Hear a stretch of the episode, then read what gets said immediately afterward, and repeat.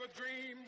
This nation will rise up live out the true meaning of its creed. We hold these truths to be self evident that all men are created equal.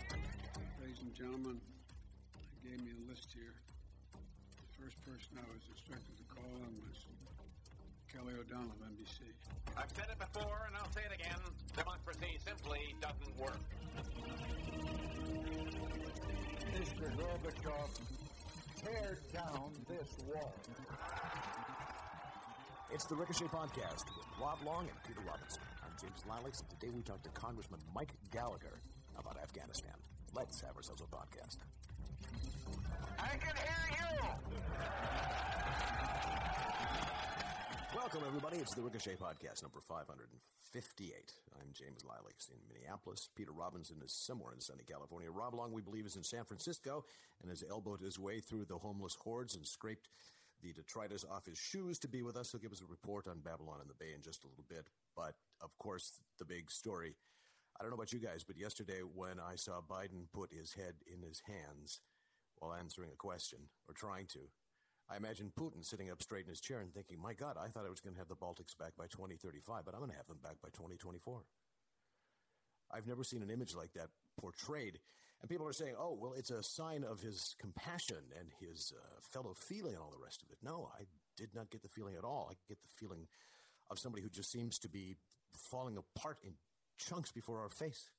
Or is that just partisan hackery? Uh, taking advantage of the moment? Is that Republicans pouncing and hoping to use this to their advantage in 2022? I agree that that image is, is extremely striking. And as far as I can tell, I only watched a few moments of the event and did not see that bit of it. But as far as I can tell, reading about that image, which is all over the web today, he had just been asked a question, a fairly straightforward question. Mm-hmm. And the reason he put his head in his hands was to gather his thoughts we're we're at that stage. And it all happened so quickly too. I mean,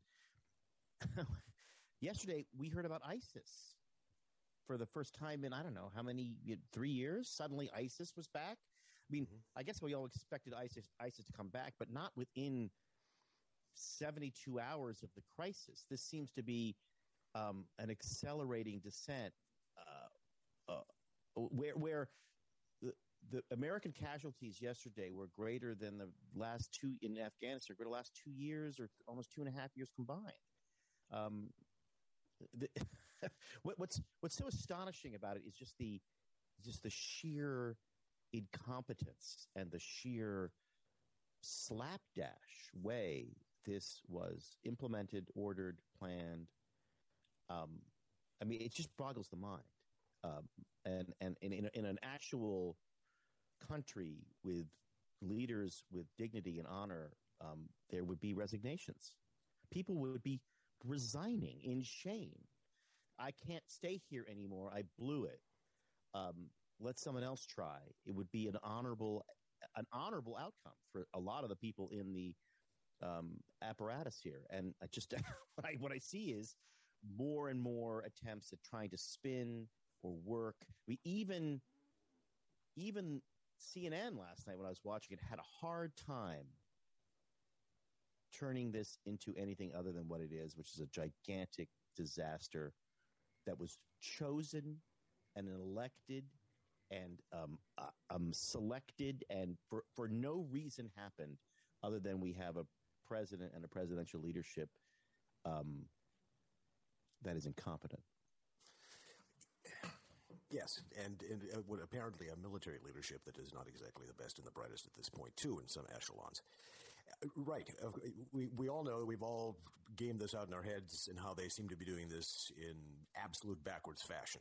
If you're going to get out, you would do the exact opposite of what they do in the sequence that they did. But the part about the ISIS that you mentioned there, Rob, is interesting too, because A, we're told, no, Taliban and the ISIS, they, they hate each other. They hate each other. There's no way they would have worked right. together on this one. Call me a little bit cynical, perhaps. But it does not seem outside of the bounds of possibility that they would join forces against the infidel in this particular instance. ISIS gets to bomb a lot of people and kill a lot of people, which is their thing. And Taliban gets to wash their hands of it. Hey, look, they, make us look bad. Plausible deniability. Mm. when it's entirely possible that they were working together on this. In any case, the presence of ISIS means that the Doha Accords are null and void. They were supposed to keep out groups like ISIS. They haven't. So, exactly what are we conforming to again? Are, are, are we simply sticking with this deal because it's the honorable thing to do? Yeah, I, I'm struck again. Rob just made the central point again. I to me that I to which I keep returning again and again and again. This this was not like the fall of Saigon. No. Where there had been negotiations, it was clear that the, the country had Congress, demonstrations, the academy. Nixon recognizes the pressure. He and Kissinger spend the first term concentrating on the problem. They opened formal negotiations with the North Vietnamese. That final image of people desperate to get onto the last helicopter as it departs from the embassy roof in Saigon is a horrifying image. But that was deliberate and, in some sense, carefully and competently managed. You right. could even right. argue, in fact, I would argue, that if the Democratic, if the Democrats had not blocked a certain funding to the South Vietnamese that Gerald Ford requested after he became president, South Vietnam need not have fallen the way that it did. The boat people need, all right. In other words, the withdrawal itself took place intentionally and for the most part competently, not that it didn't have its horrifying aspects. As John Podhoretz pointed out, John, other people pointed this out, but John's the one who tends to put things succinctly. All Biden had to do in Afghanistan was nothing. Right. Nothing. No American soldier had died there in the last, I think it was 18 or 20 months or so. Almost two our, years, our, yeah. Our casualties were now down to zero. Our troop presence was down to, what was it, 3,500, a little under 3,500. Right. We've got 20,000 and more in South Korea. We've got 20,000 and more in West Germany. To this day, we have military, over 100 military bases. We still have a large naval presence in Okinawa, six, six decades, seven decades after the Second World War.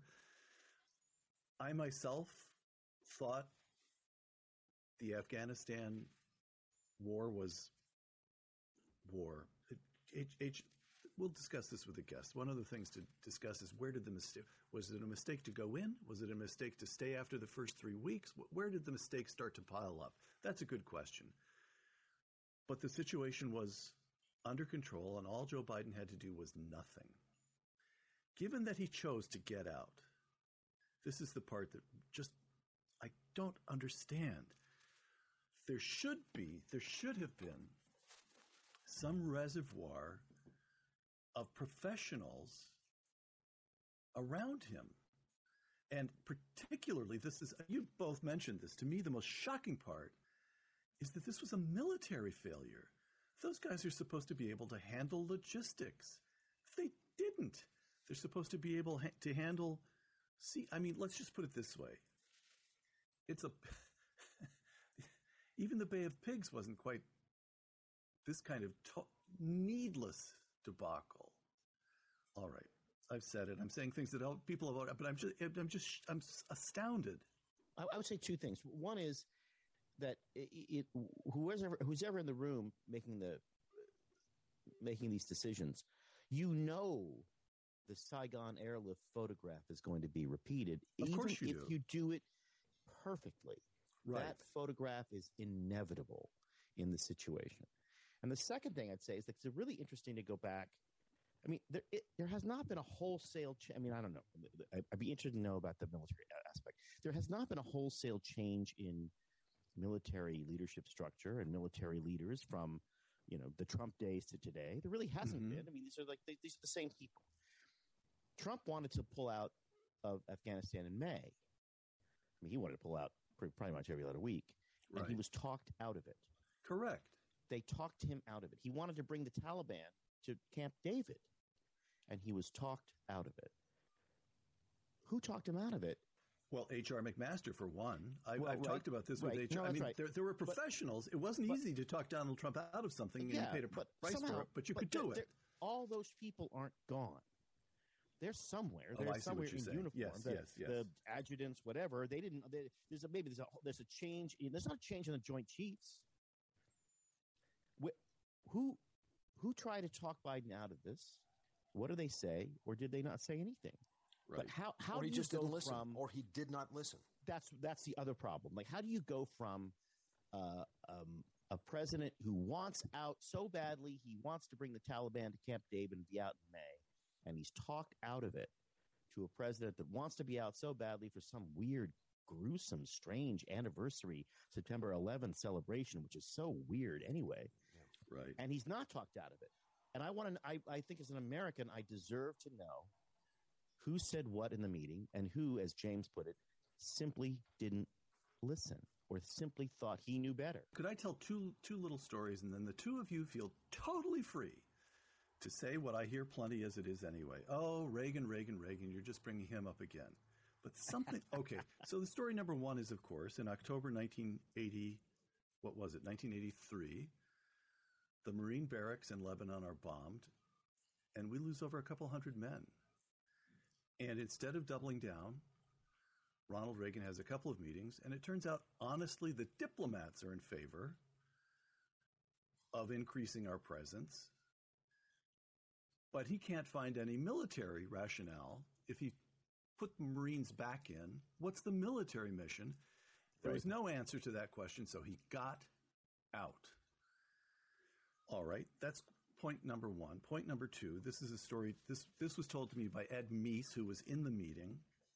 Grenada. This was Grenada, as you may recall, happens just a couple of days after the bombing of the Marine Corps barracks. There's just a huge amount going on over a course of about four days, and there's a request from the Caribbean states that we do something about Grenada, and it turns out our intelligence suggests that the Cubans are there, and there's weapons caches and so forth. Ed Meese said, General Vessey, who was then the chair, Jack Vessey, I think I'm pronouncing it correct. I know I'm pronouncing Jack correctly. Ed Meese is in the Situation Room, and Ronald Reagan gets a briefing. They pull together the military operation over the weekend, and Ronald Reagan asks one question How many Americans involved in this operation? And General Vessey thinks through the this many ships, this many so, and he gives the president an answer. And then Ronald Reagan says just two words: double it. Double it. I want to go in so big that this happens very quickly and it keeps Right. our casualties down and it keeps their casualties down. So there's some kind of basic willingness to willingness to assume the role of commander of chief over the military combined with a real recognition that war is I, I don't uh, uh, it's not risk averseness. What do you see in that story? It's partially risk averse now. I mean, What, what what's there that Joe Biden is lacking? Oh, any number of things. Where do, where do we begin? Where do I begin to tell a sweet love story? It, it's great to talk about Reagan, but the, the depressing thing about that is that it's 40 years ago. It's like at the beginning of Yeah, World War true. One, talking about American character in 1903. Uh, as a matter of fact, it's ancient history to be talking about what Trump did in 2020. What matters is Yes, on the is. ground now and what's happening, and the fact that we got a guy at the top who is utterly, completely bel convinced of his brilliance. And I don't think that he actually thinks about it anymore. I just think it's an assumption that he's been working with for the entire years of his effortless, meaningless, gas filled career that he's the smartest guy in the room. And nobody's ever, mm. ever stepped up and said, on the contrary, on the contrary, when we graph this out, you're somewhere down near the dimmest. That's part of the problem. So he believes in his own instincts, I think, to the point where he would overrule everybody in the military. Trump, for whatever reason, listened to them either because he respected their authority or he knew in his heart that he did not know enough to be able to make the decisions that he was making or he liked delegating or the, Yeah. or the person had flattered him on the way into the conversation, any, any number of those things. But the idea of having somebody who is capable and confident in projecting power is gone with this party because they're all about this, oh, the, the international covenants and the fact this is a post-national, transnational era. It, it, Biden is the inheritor of the worst ideas of the left in the last 40 years, and it's being played out with a guy who is one of the least capable minds we've had in that office for decades. Yeah, I, I gotta just just uh, uh, I used to say um, that um, that Trump was the the or or, or that the, by, uh, the Obama was the NPR version of Trump. I would say, like you know, I mean, I'm sorry, not Biden. Obama was the NPR version of Trump. Arrogant, thinks he knows everything, has a bunch of slavish acolytes in the press and sort of in the public who think everything he does is brilliant. He thinks he's brilliant.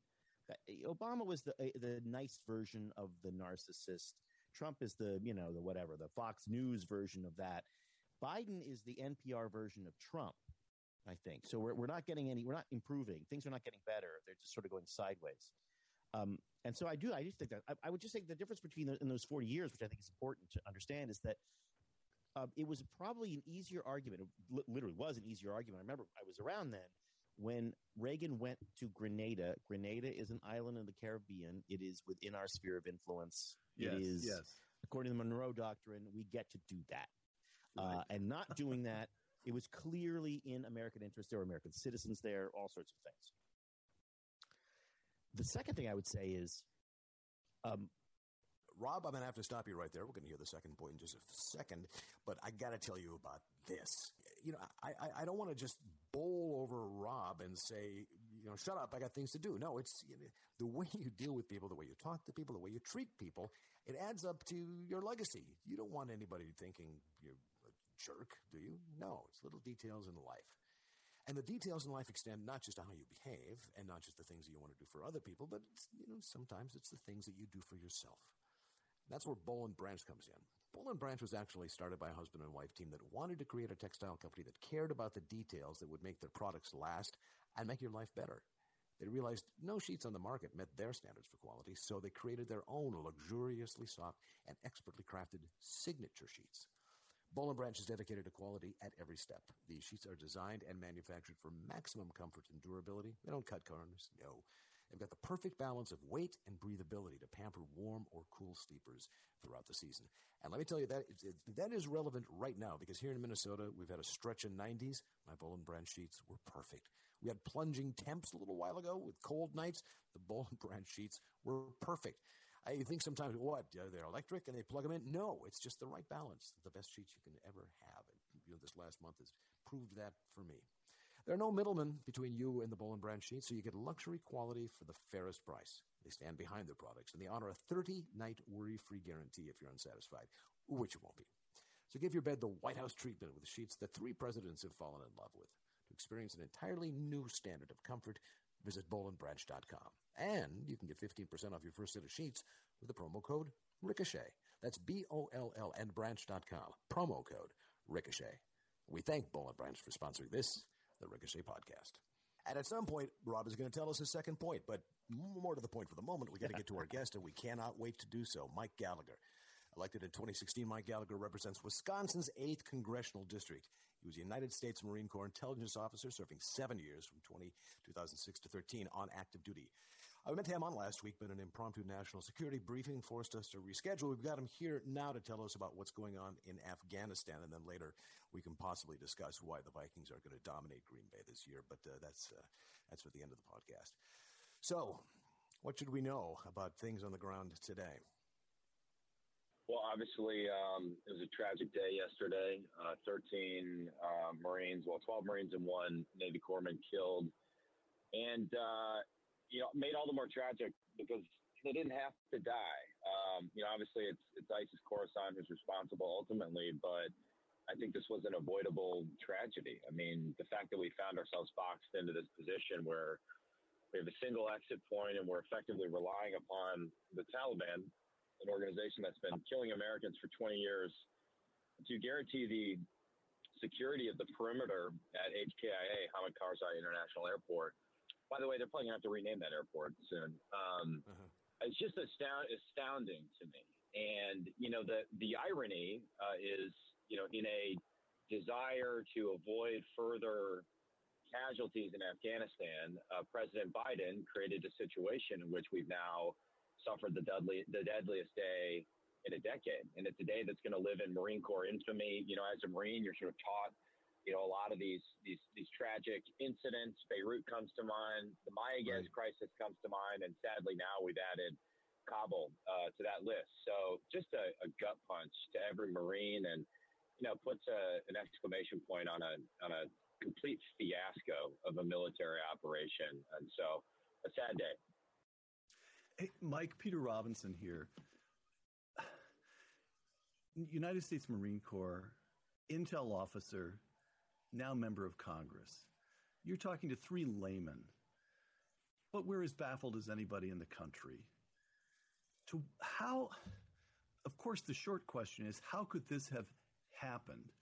As far as I can tell, and what do I do? I'm just, I'm not going to briefings the way you are in Congress. I'm reading the newspaper. But as far as I can tell, we built an Afghan military that relied, that was built, constructed, trained to rely on American air cover, and then we withdrew the air cover. We knew roughly, we didn't know, it turns out, in any detail how Amer- many American citizens were in Afghanistan, but we knew roughly that there were some thousands. And we gave up Bagram Airport, which is outside Kabul and has two runways, and which we controlled until we simply surrendered it, and instead took the Kabul airport, which has one, one, one runway and is in the middle of Kabul. And apparently, there doesn't seem to have been any planning to get the military out. That was planned, but there doesn't seem to have been any planning. No, none of the sequencing that I think you'd expect in a carefully planned operation. So it sounds to this layman like one military failure after another, a failure of planning, a failure of logistics, a failure of intel. Is that right? Uh, I think it's it's partially right. You know, early on, I actually had said that this was a massive intelligence failure, and I'm not sure that's actually true anymore. In other words, and I say this as an intelligence officer. I mean, the intelligence community had very dire assessments about what would happen if we pulled out precipitously. Now, uh, I don't think there was sufficient indications and warnings of what was happening. Basically, after the Doha deal, the Trump administration's deal with the Taliban Taliban commanders started signing all these local surrender agreements with Afghan National Army officials, local government officials, and that should have been a bigger, you know, system is blinking red moment than it was. But right, you know, the intelligence community doesn't give you like a script of exactly what's going to happen in the future on a precise timeline. They provide estimates, you know, based on what information they have. And I was a human intelligence guy, and as we used to say, the problem with humans is that it involves humans you know, humans can mislead, humans can misremember. It's never precise. It's an area of fire weapon. So I'm not sure it's accurate to call it an intelligence failure. I do think it's primarily a political failure, and everything ultimately has to do with poor political leadership at the top. But clearly, there is a planning disconnect within DoD, and I think more to the point, a lack of sufficient communication between the State Department and the Defense Department. And my understanding is that for months leading up to this, military officials, um, urged on by members of Congress, Democrats and Republicans, veterans usually, uh, were trying to get the State Department to take the SIV issue more seriously and, and figure SIV. out, okay, what's the plan? The special immigrant visa. So basically, Thank if you're you. a translator or you fought with us, you, you qualify for the special program. We've we brought about, I think, you know, a little less than 20,000 people in the country under an SIV issue. Uh, there's a, uh, incidentally, there's a TV show now called United States of Al about a Marine veteran and a, a translator. Uh, that's based on my buddy, a former Marine captain, uh, who took over my job on the Senate Foreign Relations Committee. Um, so, but there was just no plan from state. And then, and then more to the point, I think the president has been deliberately revising history and outright lying about the military advice he got. I mean, the reason it wasn't as if um, the military came to him and said, you know what, Bagram has no value. Let's get rid of Bagram. The administration imposed an arbitrary cap on the number of troops we could have in the country. And then based on that, the military said, well, with this number of people, we can't secure both the embassy and Bagram. So that's a combination of a lot of different things. I do think operational failure, uh, a political failure to sort of make the case as to why a small presence made sense, what the value of Bagram would be, not just in the counterterrorism fight, but also in the competition with China mm-hmm. over the long term as a way to threaten the assets on their western flank, particularly their space and counter space assets. And then I'll add on to that sort of the imprecision of intelligence. You have a toxic stew, but um, ultimately the buck stops with Biden. As much as I would love to just burst in here and interrupt a congressperson, we just don't get enough opportunities to do that these days. I'll have to be honest. We're going to use this opportunity of, to tell you about this fast growing trees. When's the perfect time to plant trees and shrubs? Big store experts will tell you, uh, anytime, or, uh, yeah, it's a great question. But actually, the best time to plant is fall, which means now is the time to go to fastgrowingtrees.com. No more waiting in lines, messy cars full of dirt, digging through a lackluster selection of trees that are just sitting there looking thin. No. Go to fastgrowingtrees.com and choose from thousands of variety of trees, shrubs, and plants expertly curated to thrive in your area and delivered to your door in one to two days.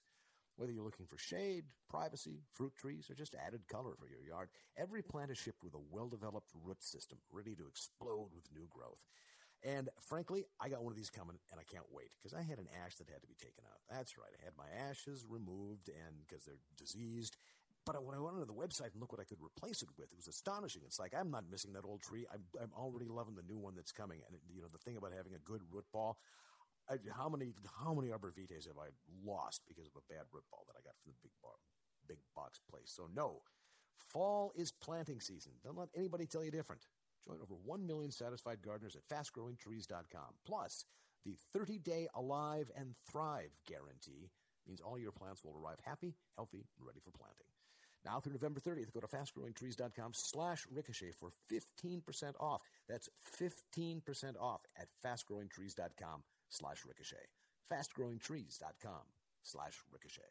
And we thank Fast Growing Trees for sponsoring this, the Ricochet podcast.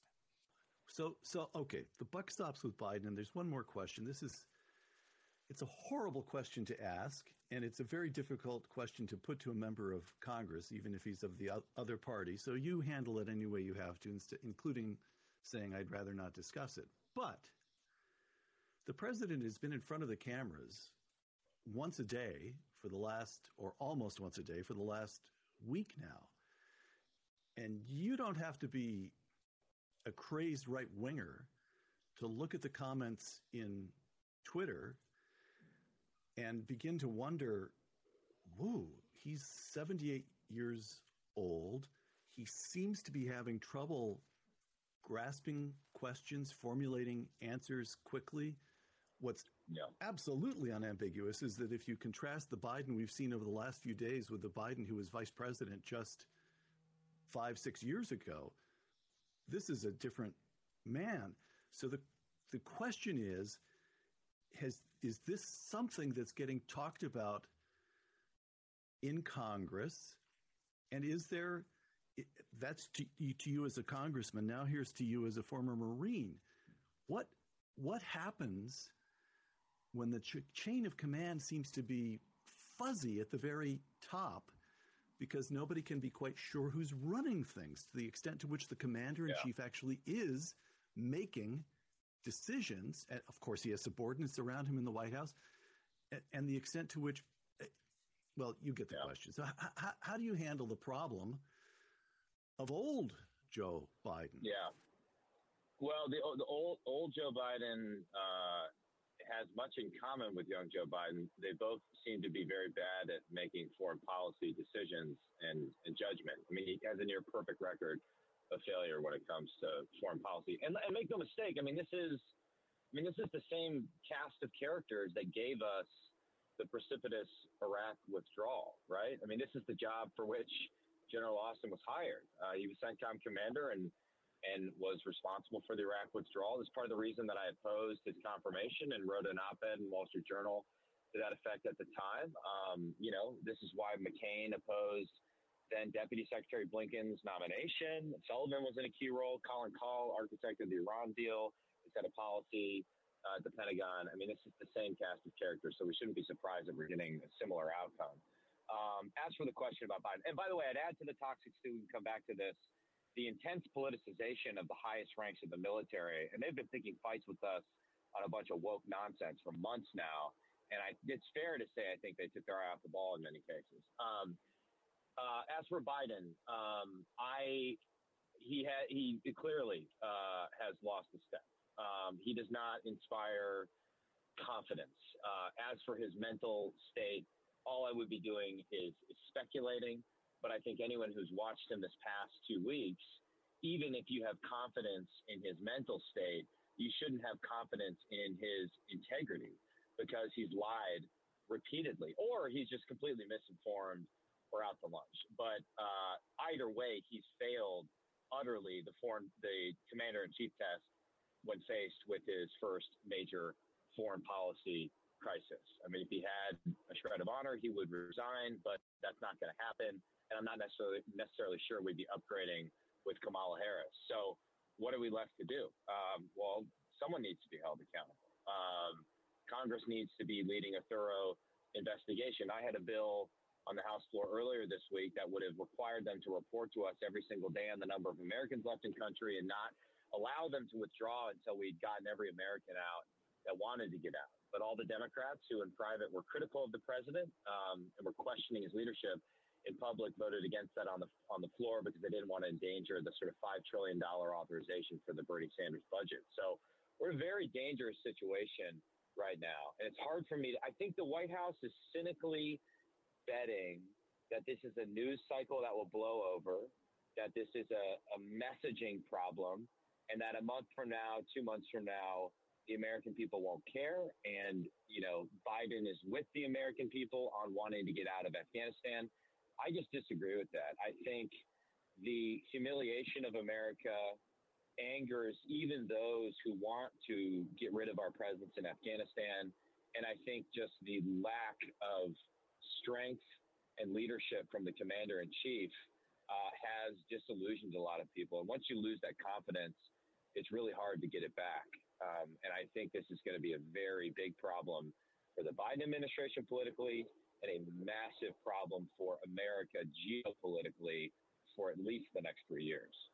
Wow, uh, Congressman, this is Rob Long. I, I, you, when you ended with the words next three years, I suddenly got optimistic because I, I think we can last three years. I was worried we're talking about a stain for the next 30 or 40. Um, so yeah, you're right. It, it, it is, it is Biden's first uh, giant global cl- political crisis. Um, but of course, it's his own of his own making. Uh, often these these things are yeah. you, know it's the what is it the, the famous um, uh, TV ad you know the telephone call that comes in the middle of the night. The, the, president is supposed to be ready to handle whatever crazy random things occur. Um, this was not a crazy random thing that occurred. It was a crazy random thing that was planned and executed. Um, and I guess here's my question. I mean, uh, we had a president not too long ago. Um, and I, you know, full disclosure, always bugs people listening to this podcast. I was not a fan. Um, and he wanted to, he wanted to, um, pull out of Afghanistan on, in, in, in May, in, uh, May of 2020, before the election. He was talked out of it. He wanted to bring the Taliban to the camp, to Camp David for a treaty signing. He was talked out of it. Who are those people who talked him out of it? Surely some of them still have White House passes. Surely some of them still are are are advisors to the pres any president. You just mentioned a cast of characters. Weren't there any? Isn't there anybody in the cast who's been in the cast was in the cast four years ago or eight years ago? Well, I guess my question is why did nobody? Why could nobody talk this president out of such an outrageously foolhardy and painfully costly blunder? Yeah, you know, it's interesting. I was in some of those rooms. I'm not saying like I talked Trump out of some of those decisions, but uh, at least on the, for example, when he was trying to pull everybody out of Syria precipitously, a group of us, myself, Dan Crenshaw, and a few others, went to the White House and, and made a counter argument. We ended up landing somewhere in the, the middle, and there were a variety of occasions where I got called to the principal's office because, you know, I had a different view of the world. And Trump would often change um, his position. Uh, and then Trump would do things that I think had a, a positive impact on the credibility of our military deterrent that were very gutsy decisions. Uh, foremost among them, the decision to take Qasem Soleimani off the, the battlefield. Um, in this case, you know, I just I, I, I think it's fair to say that um, Secretary Blinken and National Security Advisor Sullivan, um, to the extent they were even willing to push back, um, didn't push back forcefully. Um, I guess Right. we won't know until a lot of transcripts of these discussions are are declassified. Um, there's been some suggestion that you know General Milley uh, has has was telling them that this was going to be a disaster. I don't know if that's true or just sort of like CYA uh, maneuvering behind the scenes. Um, but Austin, Will, again, will, will we back- ever know? Do you think we'll ever know? I think we will. I mean, listen, we we th- th- like it, it might take a while, but um, you know, I Right. my my whole orientation is you know as an early Cold War guy, and you know we you know there's a process through which these these debates subsequently get unearthed and the historical record gets corrected. Um, it's hard for us now to get to the bottom of what happened, particularly being in the minority in the House where we don't have any Right. Subpoena power. But I do think I do think we'll know. But I just think they made a political bet. They, they thought we can get out. Um, you know, of course, it's going to be a disaster, but someone's got to pull the band-aid off. And at the end of the day, you know, Americans want to end Right. endless wars. We'll get the talking point, and then some stupid 23-year-old White House staffer came up with a good idea to, to make September 11th, 2021, the official date of, of So ending the weird. war, mission accomplished. It's just bizarre, and, and thereby is so hands the. Taliban a, huge propaganda victory. So I don't know. That's I don't have a good answer to your question. It, it amazes me. I know I have Democratic colleagues, at least in the last week, that have spent significant time in the White House, in the Oval Office, trying to convince the president to reconsider the August 31st date. But he is inflexible. Uh, he Right. is tripled down on this position, Yeah. and you know it's it's astounding to me. Um, incidentally, I, go ahead. Sorry. I would say it's a sunk cost fallacy. Um, Yeah. uh, what's going on there. Um, but, but I, I also I, I have a couple other questions. But I want to say to you, uh, I, I'm thrilled to know that you were um, you're at least uh, part of the inspiration for the United States of Al. One of my oldest and best friends is the creator of that show. Um, they they do have a GoFundMe. One of the writers um, got some his family out, I think yesterday, and is trying to get some more people out. And we'll post a link to the GoFundMe in our show notes. So, but I'm, I'm I was thrilled to hear that. Um, I, after Vietnam, the U.S. military, um, which was reeling from that failure, went on a kind of a you know a vision quest. They they they they it, the internal reforms of the U.S. military in the 1970s were pretty top to bottom. They were pretty radical. They brought Seymour Hersh, the muckraking sort of anti-military uh, reporter, into the into West Point to teach to, to lecture. They they brought in all their critics. They rethought their way of making decisions. Um, do you see anything like that coming? It, it, or, or I, I would I'd say rather than making a prognos- prognostication, do you think that the U.S. military, after this, should be rethinking its decision making, logistics forming, mission architecture? hundred percent. hundred percent. There's a few obvious things that need to happen. One, we need to revisit entirely the Goldwater Nichols reforms, uh, some of which were good, but some of which have resulted in a dysfunctional uh, strategy and planning process, as well as a joint staff that is out of control. There's about 80 generals on the joint staff with Mhm. 2,000 staffers, and it, it, it is the impediment to uh, quick decision making and creativity within the five-sided building. The second thing we need to do is be very wary about the arguments that have already started to be deployed by Secretary Austin. He's he's sort of pushing this concept of Right. integrated deterrence, which is a, a jargony buzzword intended to cover for the fact that what they are trying to do at the end of the day is cut conventional hard power in the areas where we need it most. Uh, and they do not want to make the hard decisions necessary to free up resources to field a posture of deterrence by denial, specifically in Indo-PACOM, even more specifically in the First Island chain.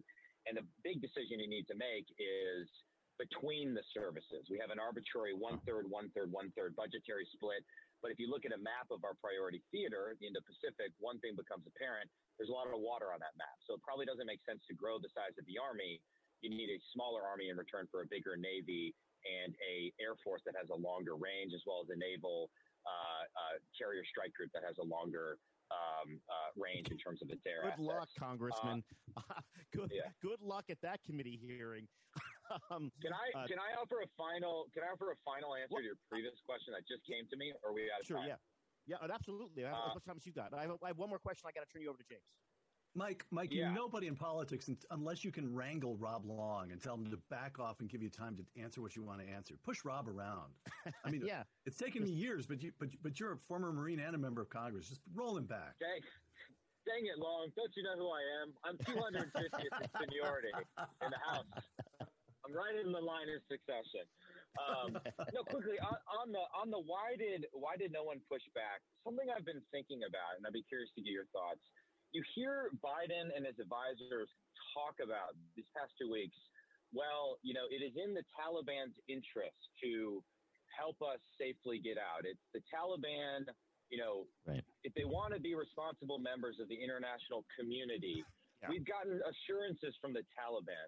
I think this betrays some worldview that that is really misguided, which is to say they they're sort of like grafting their own ivory tower Western mindset onto the Taliban. And I think this model that that sort of envisions the Taliban sitting back, rationally calculating their economic utility and worrying about their invite to Davos is a very problematic one. Um, Right. if for no other reason than the Taliban is not a monolithic entity, it has a variety of factions. Um, and the Taliban's interest may be in humiliating us as much as possible on the way out, right? It may be in taking as many Oh, yeah. American hostages as possible uh, and then selling those hostages to Al Qaeda or Iran in order to mess with us for decades to come. I don't think the Biden administration has the faintest clue what Right. the Taliban's interest is because they're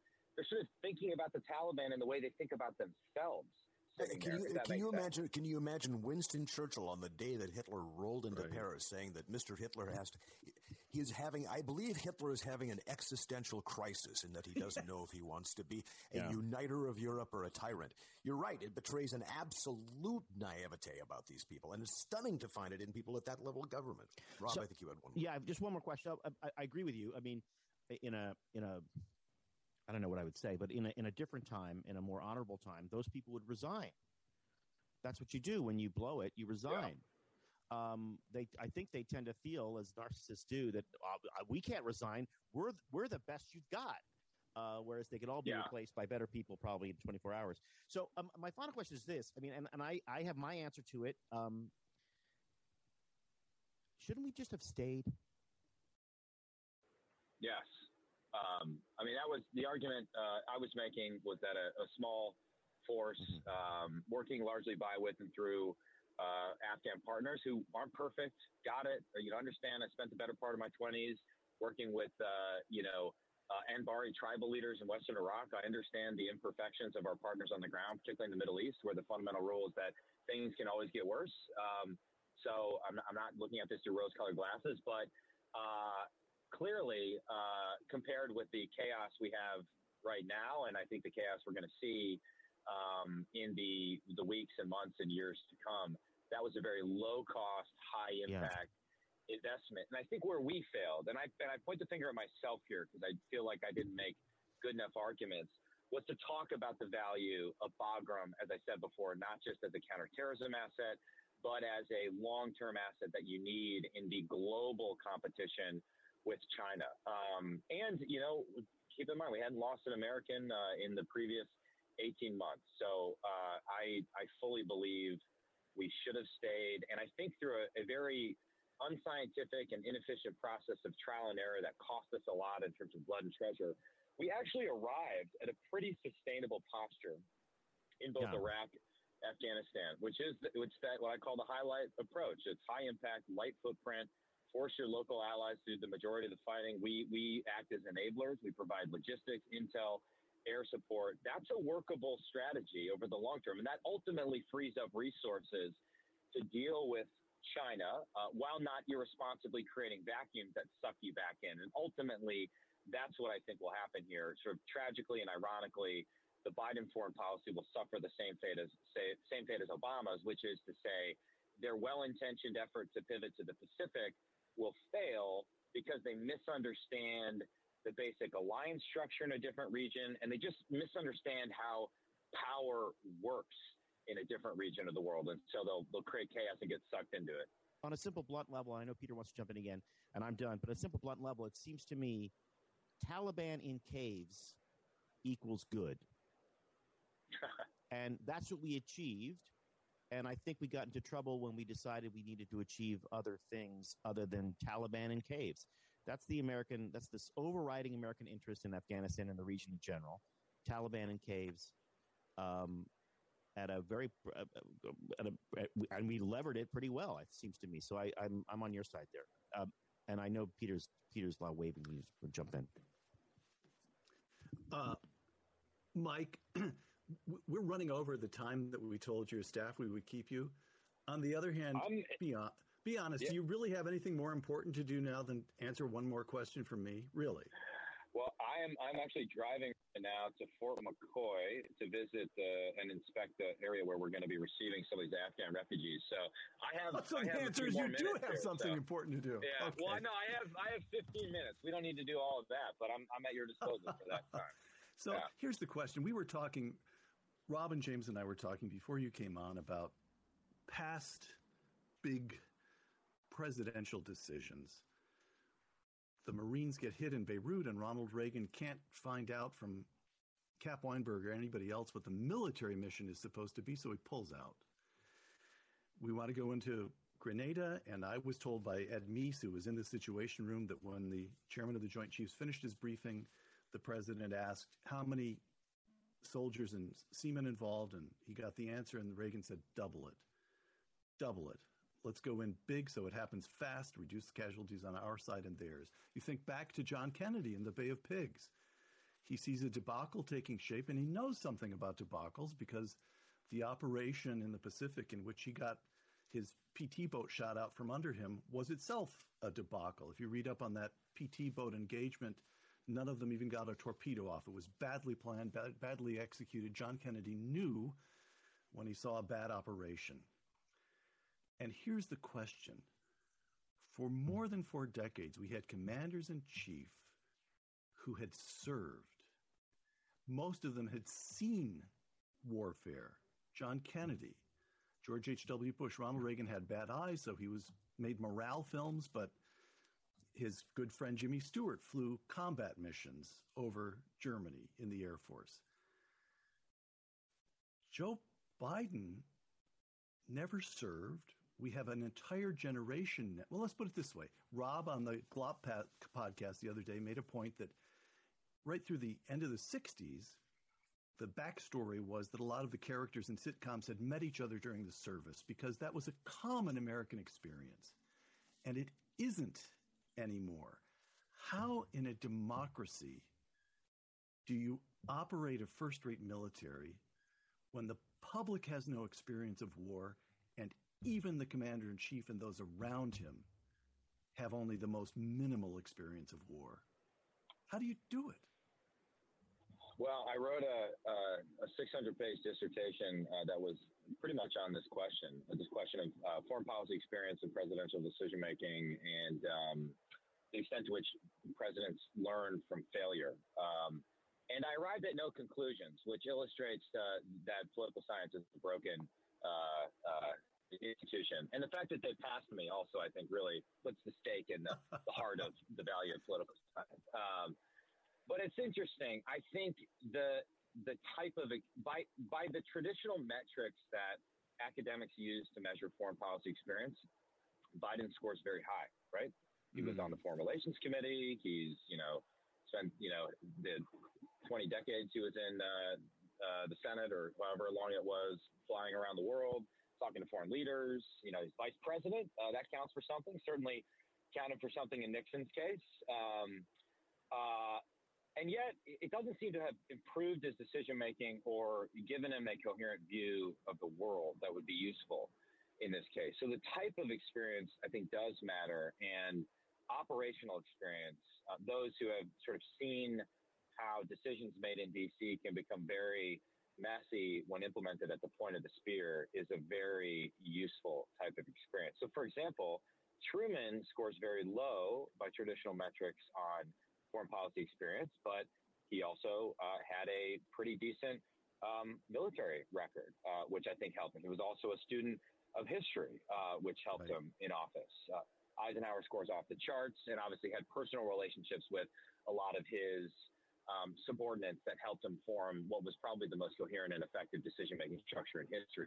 I, I, think part of the reason why we need to support and encourage veterans running uh, for office in Congress, uh, and I think it puts them in a better position to do oversight of the executive branch in general and the military in particular, because having been at the pointy end of the spear uh, with an understanding of how complicated that can get, I think they're in a better position to push back on military leadership and challenge their assumptions and ensure that we are investing our money wisely and also that we have coherent war plans, right? That we that we can actually explain in a non-acronym filled, non-jargon filled way.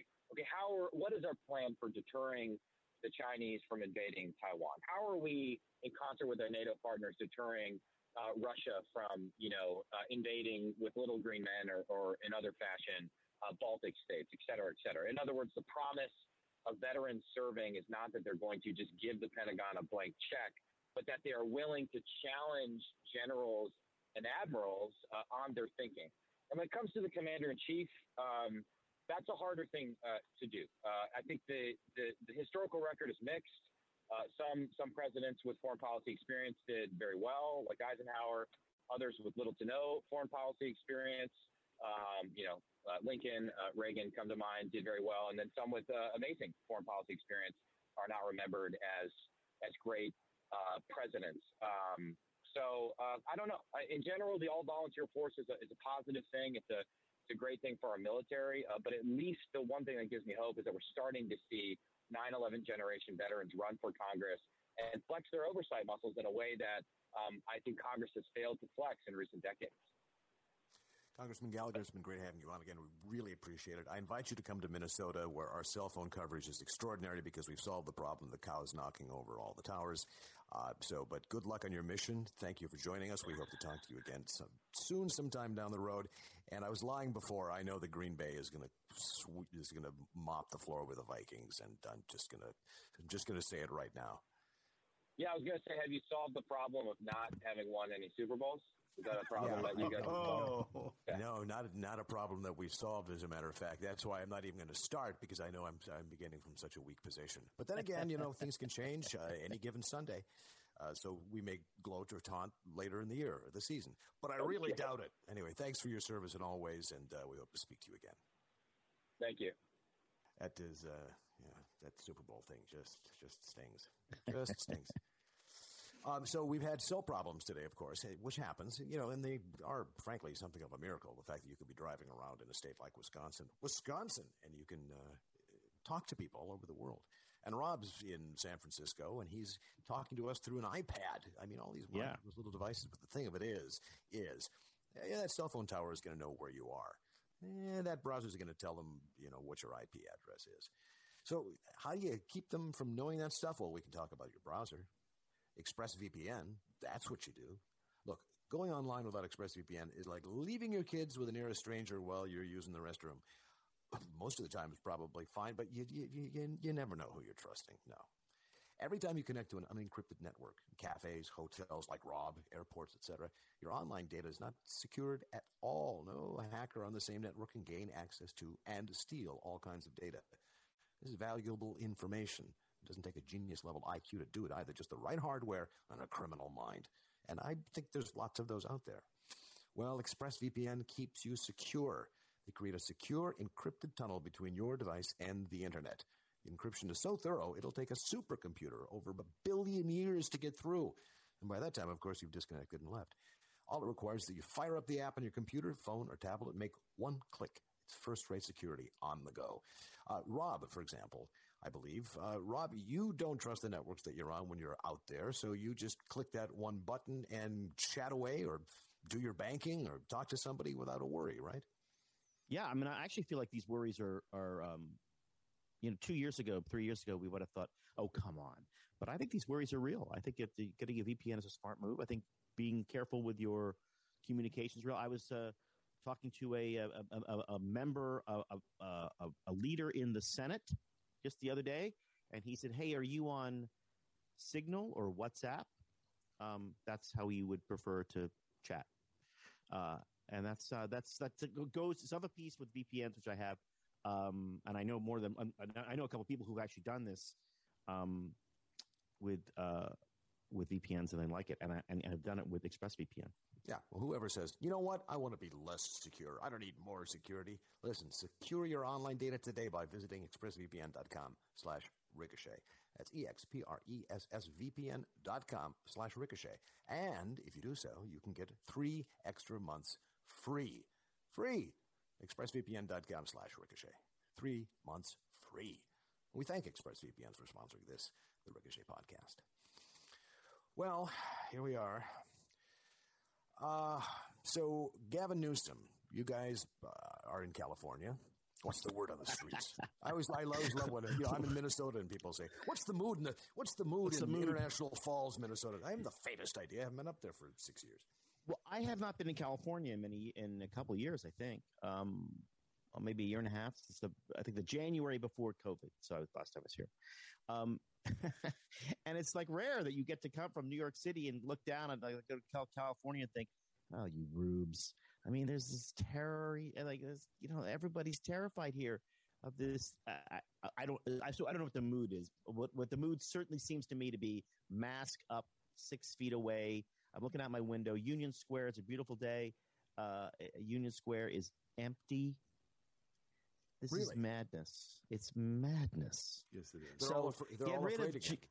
I would say get rid of uh, of, of Gavin Newsom, but I and I dare not hope that um, our friend of the podcast who came and gave. You have not heard Larry Elder on the Ricochet podcast.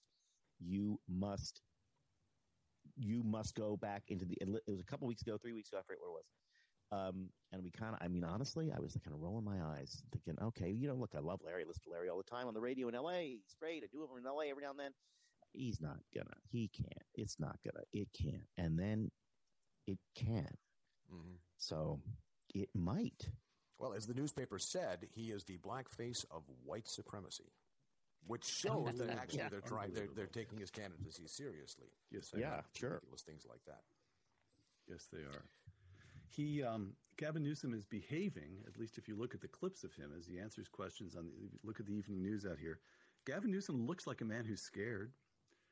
And, um, and Democratic donors are being shaken down in a major way all over the state. One of the crazy pieces of the recall procedure is that the sitting candidate is not considered a candidate. Therefore, he's permitted to spend anything he wants in running against the recall. He's not considered to be running on his own behalf, but he's running against the recall. So Gavin Newsom is raising literally tens of millions of dollars to spend in this campaign. Larry Elder and the other 45 people who are listed on the ballot are legally considered candidates, so they fall under very strict campaign finance laws and can't spend much at all. And even at that, both of my bets on PredictIt are ahead. I'm above water and PredictIt. I took the bet. I took the bet that the recall will pass, and I've made. I, I, I'm a big. Let's put it this way. I'm not that confident. I put ten bucks down that the re- recall will pass. That's up a little bit now, and then I put ten bucks on Larry Elder to win, and um, I'm doing all right. So if you believe in betting markets, you can believe. You can really believe. Uh, but I actually, I really do truly think that Larry will win. And if you think of the Dem- set aside Afghanistan, think of the earthquakes in the Democratic Party. First, Eric Adams, the most conservative. He's not conservative, but he's the most conservative. He's he's, No. he's pro safety in the streets. He's a former chief of police. He's a blue-collar Democrat. cop. He's a blue collar Democrat, and he won the Democratic primary in New York, defeating the Alexandria Ocasio. Uh, there, that was rather Trump-like Wow. of me, wasn't it? You just Um, did a thing. yeah, I just did a thing. the, the the progressive party, and then uh, Andrew Cuomo got his backside handed to him and is now the former governor of New York.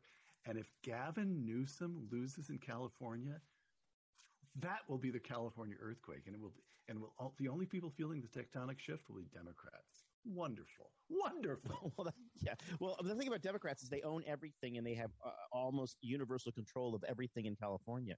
They can only lose. They can't win That's a good anymore. That's a good they point. can only lose. And I do love the sort of tortured anti-recall logic that I've been seeing, which is uh, Dianne Feinstein's nine thousand years old. So you should make sure we keep Gavin Newsom in the state in, in the in the governor's mansion She could die at any moment. because she could die at any moment. If the governor gets to a point, then uh, you know, and uh, knowing Gavin Newsom, he'd probably appoint himself. But uh, it, it just seems like it's very. It, they're not even being like uh, tactful about it. Just like she's old. She's uh, something's going to happen, and uh, and we don't want Larry Elder to select the next California uh, senator because if he does, the Senate switches. You're sitting in a hotel room in San Francisco. I looked this up the other day. Do you know the last year in which San Francisco elected a Republican mayor? 1906. Oh, it's like the fifties, right? 1959. 1959. San Francisco was a was a conservative town for a long time. George Michaels, who ran against Ronald Reagan in the uh, primary for governor in 1966, as I recall. Yeah. Right, right, right. It's the same with every major city in America. Yes. I, yes. I, I mean, and Rob's right. They can't lose because they have everything, but they have to keep conjuring up additional boogeymen in order to terrify people to keep voting for them. I mean, what is? How do the how do Californians, Peter, I'd probably speak to you about this, explain why cities that used to be beautiful and livable have now become overrun with tent cities and are are, are not pleasant places to be? It's it, it's not because of evil Republicans. It's not because nasty conservatives have put a bunch of uh, you know uh, regulations that keep housing from being built. Right. Uh, it's it's it's it's not as if uh, Arnold Schwarzenegger in his spare time was uh, handing out fentanyl to get people. I mean, it has to. This is a failure of government, a failure to maintain a civic a civil society on that level. How much of that is motivating people to vote? Because I, I saw a California Democratic politician who came out and said, I've been a Democrat all my life and I'm voting for the recall and against this guy because of the disorder. The, ba- the one of the things that we ask cities to do. Uh, we had a post on Ricochet from a member who was saying that uh, they had denied a permit for some scouts to go hiking, I think, in a park because uh, it was unsafe because of the homeless people, if I'm paraphrasing it correct. That the, the, the, the they were giving precedence of the to people to live in squalor on a public park, and because of that, the citizens themselves couldn't use it safely. Yeah. This is why um, this is why Larry's candidacy is so thrilling because the answer to your question is that rich white progressives have mm-hmm. controlled the state with Right. the complacent, not particularly with the support of minorities. African Americans are only 8% of the population out here, which is well below the naf- national average of about 13%, but also Latinos. Larry Elder is talking back, and one place his message seems to be resonating is among Latinos or Hispanics or whatever the correct Latinx, whatever the correct term is. That is not The- the Latin. Do not say Latinx. Do never say Latinx. Never say Latinx. I never want to hear that. Those phonemes come out of your mouth again. Okay. So, ethnic group by ethnic group by ethnic group. I'm sort of opposed to the idea of polling that way, but that kind of polling is being done. And the only ethnic group which is majority for the recall is Hispanics. Right. They they they they are they smell the progressive rat at last. They are, but look, I mean, the, the cities have become sort of these uh, fever dreams for the far left, right? Very, very rich people living kind of bohemian lifestyles, and very, very poor people, just kind of how they like it. Um, middle class drivers, like uh, like Latinos, um, are- are get get pushed out and and that is a, a big problem. If you look at this, even the census data is pretty clear. The census data is really fascinating. So they, as they crunch the numbers, the number of um, the, the, the, the, the drop in African and Black population in the cities, all, all that sort of like fascinating movements that have giant political repercussions, and I suspect will have giant re- political repercussions uh, for uh, towards the center and towards the right and away from the Right. left. You know, it's 20 years ago, was it? Um, Ruy Teixeira and somebody else, I forget his name. Rudy they wrote this. wrote- Yeah, they wrote a book called "The Coming Democratic Majority," it yes. in which they proved incontrovertibly that there was a Democratic majority about to happen. And the only problem with that book was that it didn't happen. Um, but for a while, it was absolutely the blueprint for the future. Just sit back, relax, and uh, the country moves Democrat. And it just didn't happen, and it's not happening now, which is sort of interesting. I mean, and I think th- what you said earlier is exactly what James said earlier is exactly a perfect, perfectly emblematic, right? Latinx, Latinx. When you poll white progressives, they say we prefer Latinx, Latinx. We're going to use Latinx. When you poll Latinos, they say what? No. Latinx is preferred. I think fewer than five percent of, of of American Latinos like that phrase, mostly because they like Spanish, the language that they Right. either grew up with or their their abuelas uh, spoke. And in Spanish, unfortunately for the left, is a gendered language. Yes, it is. so if and if, if and the argument from the white progressives is your language is racist. You need to speak English, um, which is a kind of colonial, right? Isn't it? I mean, anyway. It's all about colonialism. It's all about enforcing and imposing values, just the proper ones. So they're not opposed. Yeah, they're not opposed true. to enforcing them. It's just, it's just if, as long as they're the right ones, that'll mean Right. good things happen. You know, Rob mentioned that the that African Americans are moving out of the city. Was that what you were saying? Yeah, the, the, or just the the black population in the city is declining. Right. I think in Minneapolis, I don't know what the exact numbers are, but I know that the northern tier suburbs, the first ring post-war suburbs, are becoming increasingly black, and that the south ring suburbs, I think, are becoming increasingly Hispanic because they're affordable. And so, you, the, the, the, federal government, through their RIFRA, you know, what does that stand for again? Something about affirmatively furthering fair housing. wants to control the makeup, the ethnic makeup of every single little city by withholding funds to make sure that there is equity, not equality, but equity, and that the population here is what we want it to be. And so it's all these top-down managed programs that are that, that praise density and the rest of it. They want to connect them all to light rail and the rest. When it turns out that what these people want when they get the chance is a house of their own. They don't mm-hmm. want to live Right. in a big cinder block Soviet beehive. They want a yard of their own, and they want a backyard for the kids to play in, and they want good schools. And the suburbs here are still places where they can go. But and again, that's where they're going to lose a lot of these people because they're telling them, no, no, no, no, density, move to the city, move in a dense place, and they say, no, I don't want to do that, and don't call me Latinx. Hey, we uh, are going to call you, however, um, our grateful listeners for listening and sticking around. I want to tell you that Boll and Branch and ExpressVPN and and fast growing trees, oh, what a great idea! Support them for supporting us, and of course, why don't you join Ricochet today if you haven't? Why haven't you? What's your problem? Also, you might listen to the best of Ricochet radio show hosted by moi, to speak a little French there. Uh, it's this weekend on the Radio America Network. Check your local listings, as we'd like to say. And give us that five star review at Apple Podcasts. And yes, this marks the 500th time I've begged you for that. It really does matter, though. By the way, it really does. I mean, look, uh, some people are listening and are like, "I'm not going to join you, stupid Ricochet." And I would, to them, I would say, please reconsider. It's fantastic, and you should join. I, we need you to join. But if you're if you're really not going to do that, please at least go and give us five stars because it doesn't matter. It does matter. It does. That's right. What does it cost you? Would it kill you to give us five Would it stars? kill you? It absolutely wouldn't. And it does. I like to read the reviews on iTunes, especially when the shows are 2.3 stars. That's when it gets fun.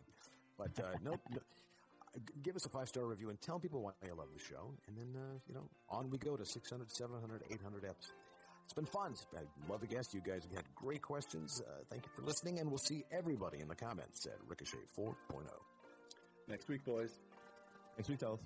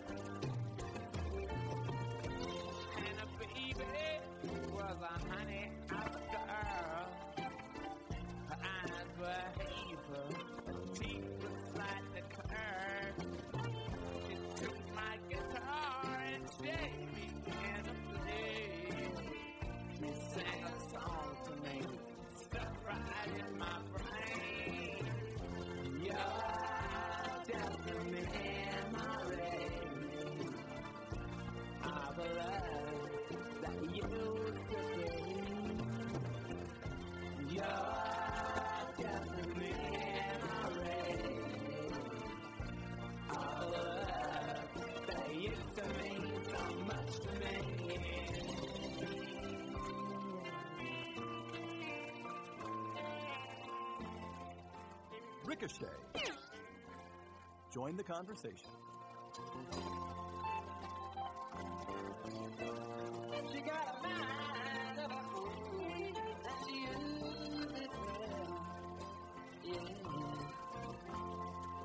She's a.